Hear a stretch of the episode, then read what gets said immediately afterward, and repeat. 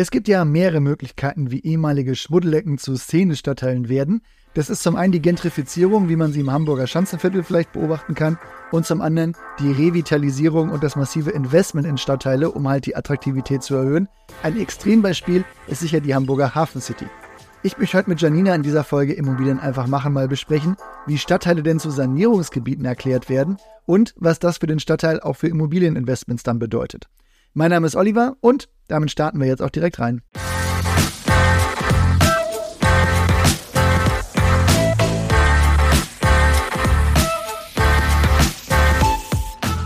Der naheliegende Einstieg in das Thema ist die Frage, was ist denn ein Sanierungsgebiet? Sanierungsgebiete sind bestimmte Bereiche, die von der Kommune ausgewählt werden, um städtebauliche Maßnahmen durchzuführen. Also kurz gesagt, Stadtteile, in denen Infrastruktur, Gebäudequalität und die Lebensqualität verbessert werden sollen. So, aber jetzt erklären wir mal, wie wird denn jetzt ein Stadtviertel zum Sanierungsgebiet? Die genauen Kriterien sind von Land zu Land oder besser gesagt von Stadt zu Stadt unterschiedlich. Aber in der Regel kann man sagen, dass es erhebliche städtebauliche Defizite geben muss. Das wird im ersten Schritt analysiert und dabei schaut man auf die soziale Station, wirtschaftliche Lage, die bauliche Substanz und die Infrastruktur, um zu sehen, wo man ansetzen muss. Das heißt, hier wird dann ein städtebauliches Konzept ausgearbeitet, das die Interessen der Bewohner, Eigentümer, Ladeninhaber und so weiter berücksichtigen soll. Dann wird das Ganze als Sanierungsgebiet von der Stadtverwaltung oder dem entsprechend zuständigen Gremium ausgewiesen. Und dann könnte man vereinfacht sagen, rollen auch schon die Bagger an. Was sind denn das jetzt wirklich für konkrete Maßnahmen? Ganz unterschiedlich.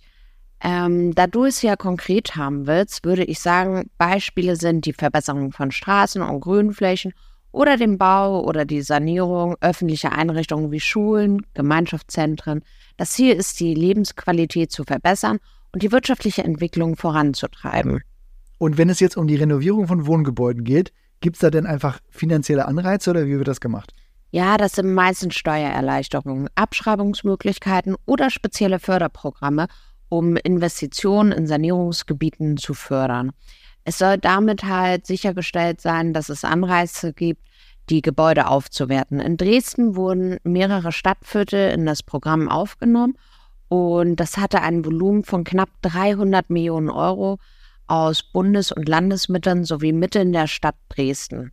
Kannst du mir vielleicht kurz erklären, welche Auswirkungen hat es auf den Wert von Immobilien, wenn die jetzt in einem Sanierungsgebiet liegen? In der Regel sollte das zu einer Wertsteigerung führen.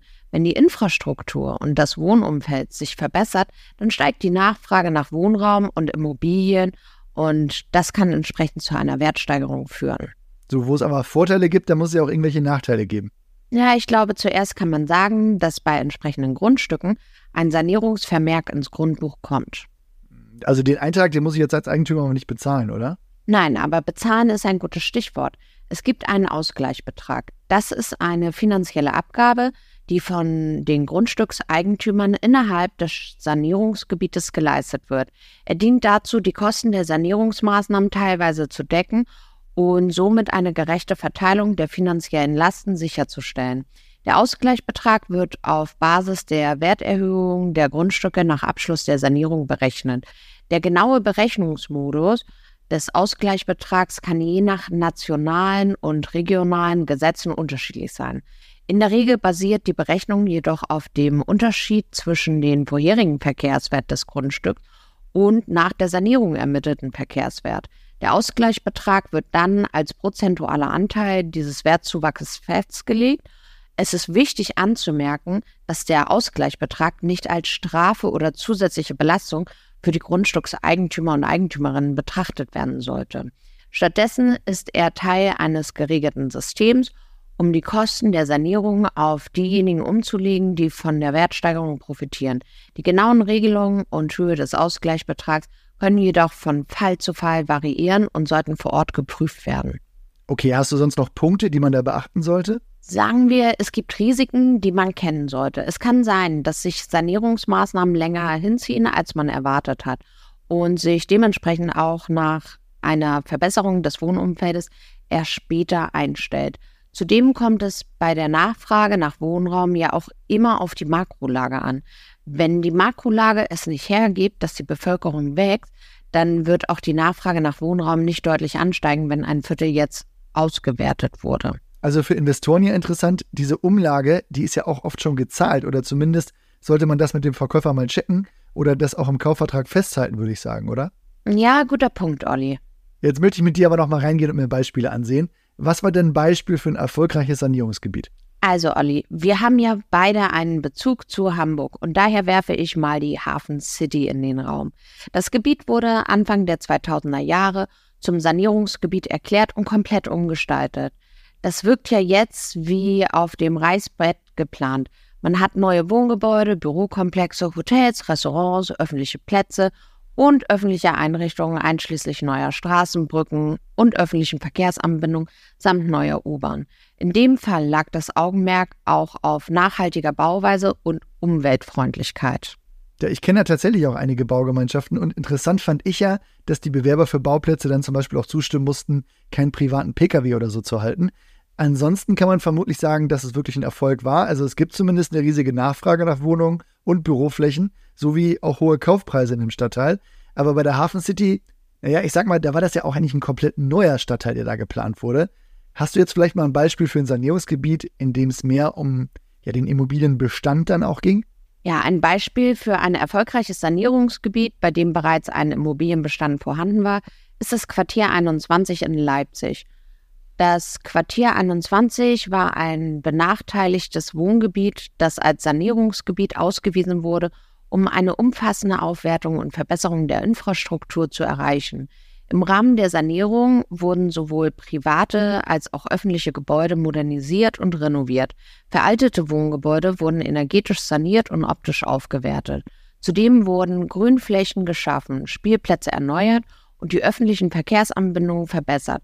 Auch soziale Aspekte wie Bildungs- und Freizeiteinrichtungen wurden berücksichtigt, um die Lebensqualität im Quartier zu steigern. Durch diese Maßnahme konnte das Quartier 21 zu einem attraktiven Wohnort werden. Die Sanierung führte zu einer Wertsteigerung der Immobilien und einer erhöhten Nachfrage nach Wohnungen. Die Bewohner profitieren von einer besseren Wohnqualität und einer verbesserten Infrastruktur, während das Quartier insgesamt an Ansehen gewann. Das Beispiel des Quartier 21 zeigt, dass eine Sanierung auch in einem bereits vorhandenen Immobilienbestand erfolgreich sein kann. Durch gezielte Modernisierungsmaßnahmen und Verbesserung der Infrastruktur kann die Attraktivität des Gebiets gesteigert werden, was sich positiv auf den Immobilienmarkt und die Lebensqualität der Bewohner auswirkt. Jetzt waren wir in Ostdeutschland, aber du bist ja auch Fan vom Ruhrgebiet und von Investments in NRW. Hast du denn ein Beispiel dafür? Klar, Olli. Die Kokerei Hansa in Dortmund. Das war mal ein Industrieareal. In den 1990er Jahren wurde das Gelände als Sanierungsgebiet ausgewiesen und auch einer umfassenden Umgestaltung unterzogen. Im Rahmen der Sanierung wurden die Industriegebäude erhalten und zu einem Kultur- und Gewerbezentrum umgewandelt. Heute beherbergt die Kokerei Hansa zum Beispiel eine Vielzahl von Veranstaltungs- und Ausstellungshallen, Büros, Ateliers und Gastronomiebetrieben. Und so könnte man sagen, ist es ein bedeutendes kulturelles und wirtschaftliches Zentrum in Dortmund geworden. Man hat hier mehrere Ziele erreicht. Man hat eine industrielle Brachlandschaft wiederbelebt, neue Arbeitsplätze geschaffen und auch zur Förderung von Kultur- und Kreativwirtschaft beigetragen. Mhm, interessant, aber jetzt fällt mir ein, wir hatten Dortmund, wir hatten Leipzig, wir hatten Hamburg, da fehlt noch Süddeutschland. Hast du da vielleicht auch noch was? Lass mich überlegen. Ich glaube, ich muss da etwas weiter zurückgehen. Ja, ist vielleicht auch bezeichnend für die Wirtschaftskraft und Bevölkerungswachstum der Region, dass dir jetzt gerade kein ganz aktuelles Beispiel vielleicht direkt in den Sinn kommt. Fällt dir trotzdem da irgendwas ein? Vielleicht kann man das Haussteigviertel in Stuttgart in den 70er Jahren. Da gab es Leerstand und mangelnde Infrastruktur und da wurde massiv viel investiert. Im Rahmen der Sanierung wurden historische Gebäude erhalten und renoviert und es wurden auch neue Wohn- und Gewerbegebäude errichtet. Auch ein Erfolg, wenn man sich Stuttgart heute ansieht. Es klappt halt auch nicht immer. Von der Gropiusstadt in Berlin hat man sicher mehr erwartet. Da gab es bisher noch keinen Durchbruch, die Monotonie der Architektur zu durchbrechen.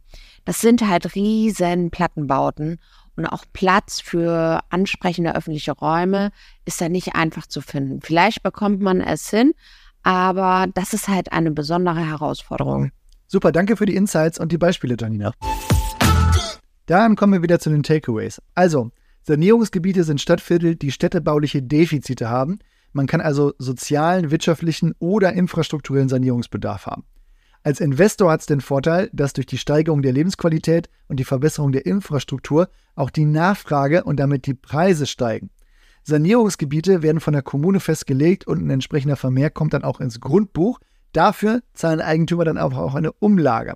Die Maßnahmen müssen ja letztlich finanziert werden und als Eigentümer wird man halt direkt daran beteiligt.